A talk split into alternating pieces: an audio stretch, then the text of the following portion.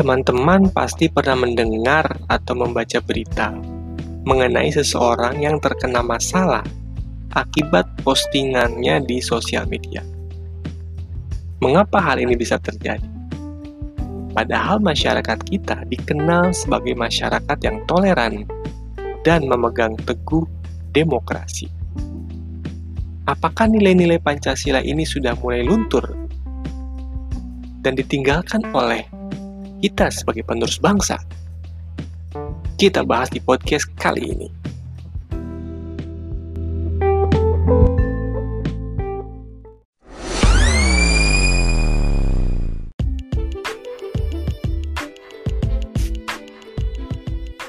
Assalamualaikum warahmatullahi wabarakatuh.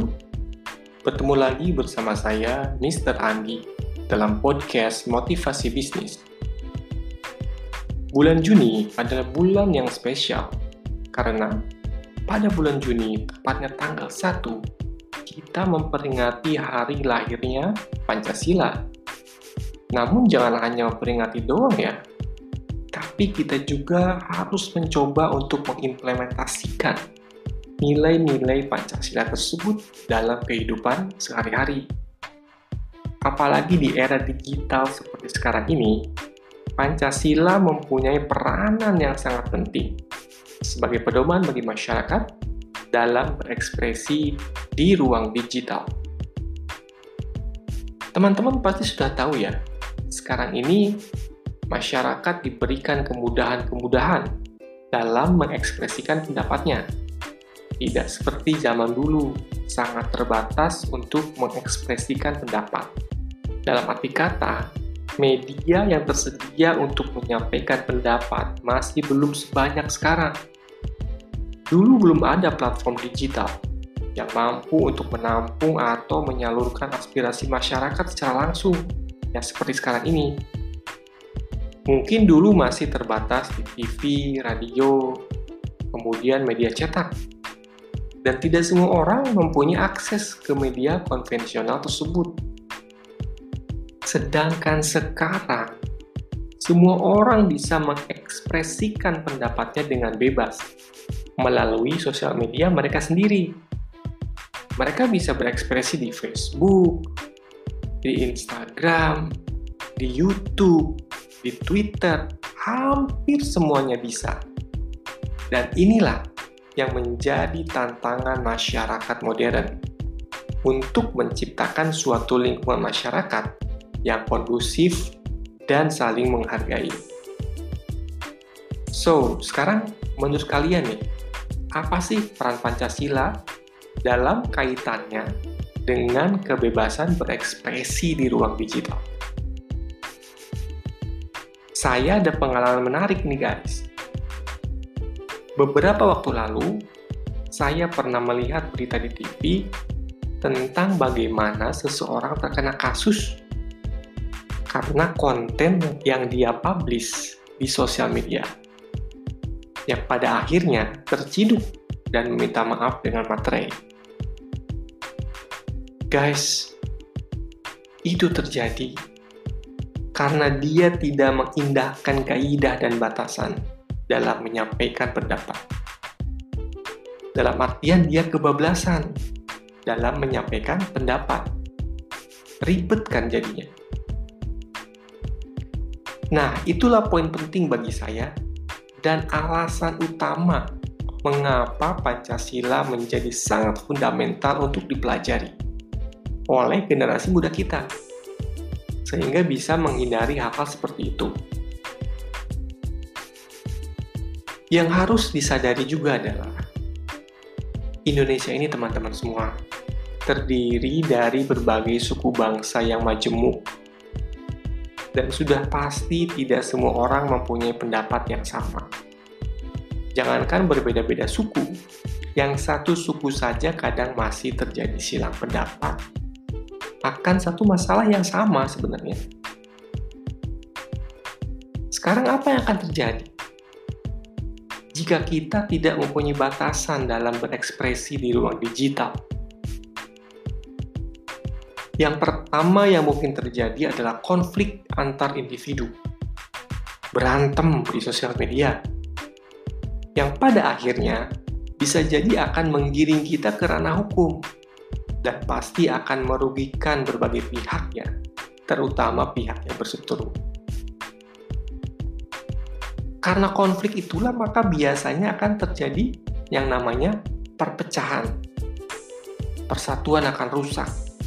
Dan efeknya adalah akan memecah belah persatuan dan kesatuan antar anak bangsa. Dan yang paling berbahaya adalah kita akan menciptakan toxic environment di lingkungan sosial media kita. Kita akan membuat teman kita terpengaruh oleh hal-hal negatif. Sehingga mungkin bisa jadi teman kita merasa tidak nyaman ketika membaca atau melihat postingan sosial media kita. Akhirnya mereka menjaga jarak dengan kita. Nah, jadi bagaimana sih contoh ekspresi yang positif dan yang negatif yang ada di ruang digital? Contoh ekspresi yang negatif itu gimana? Nah, contohnya ini. Kita mendengar suatu berita, contohnya, yang kita sendiri belum yakin dengan kebenarannya.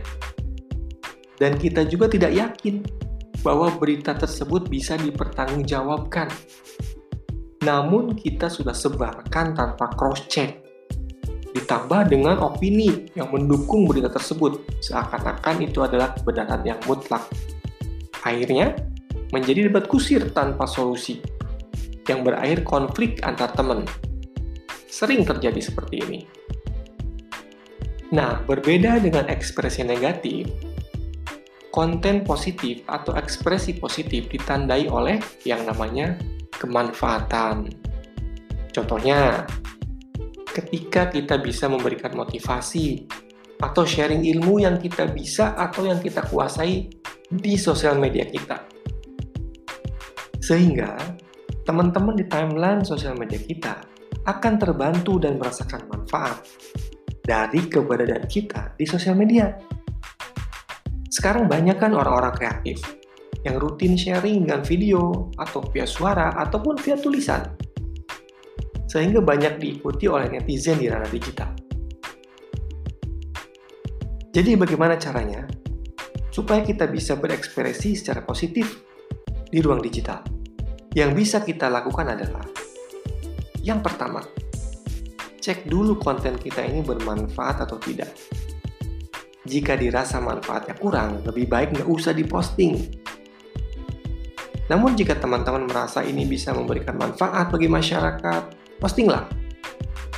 Kemudian kita harus cek juga apakah postingan kita ini pantas atau tidak untuk dikonsumsi publik. Jika dirasa tidak pantas, lebih baik urungkan niatnya karena hal itu hanya akan membuat kegaduhan saja. Selanjutnya yang bisa kita lakukan adalah kita sebisa mungkin menghindari komentar negatif atas postingan seseorang. Kita jaga aja jari kita untuk nggak ngetik, nggak memberikan komentar yang sifat negatif, atau nggak mencela, atau apa pun yang bisa mengakibatkan perpecahan dan pertengkaran. Dan yang sering saya lakukan adalah dan mungkin ini juga bisa kalian lakukan ya untuk menghindari konflik dengan cara yang mudah yaitu adalah dengan lewatin saja postingan yang mengganggu. Cuekin aja. Tidak usah direspon tidak usah ditanggapin. Sehingga kita bisa menjaga hati dan pikiran kita. Nah, dengan gitu kita sudah berpartisipasi aktif dalam menjaga persatuan di ranah digital, teman-teman.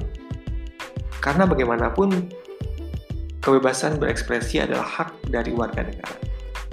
Namun, sebagai warga negara Indonesia yang memegang teguh Pancasila, ada banyak nilai-nilai luhur yang bisa kita implementasikan untuk menjaga kerukunan, sesuai dengan sila ketiga yaitu persatuan Indonesia.